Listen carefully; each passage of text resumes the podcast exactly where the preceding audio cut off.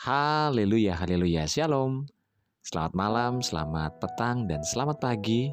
Saya ucapkan bagi saudara-saudaraku para pendengar setia renungan podcast harian ini, di mana pun saja Anda berada.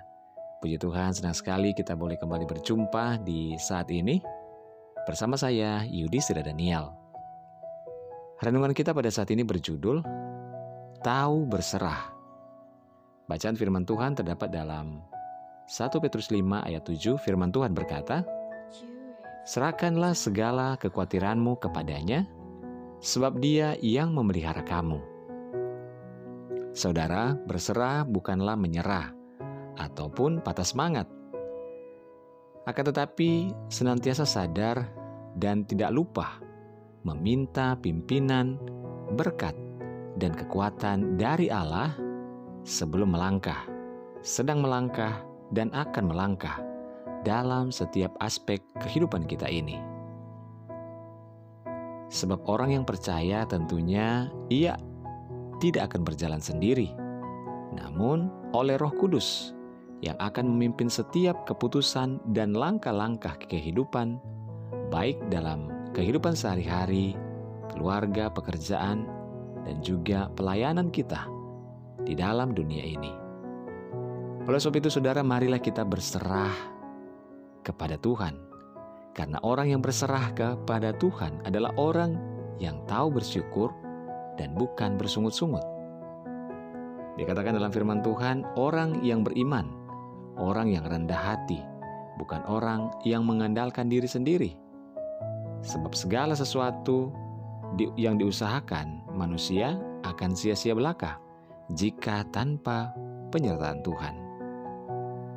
Allah kita adalah Allah yang baik dan yang senantiasa mengerti setiap pergumulan kita, setiap masalah kita, bahkan setiap beban-beban kita. Dia memberikan kita hak istimewa bagi kita untuk datang berdoa kepadanya. Dia sungguh hanya sejauh doa. Oleh sebab itu apa ya, apakah yang akan kita khawatirkan dan kita takutkan? Jangan lupa datang kepada Bapa dalam nama Tuhan Yesus yang siap menolong kita kapan saja dan dia akan senantiasa memberkati kehidupan kita.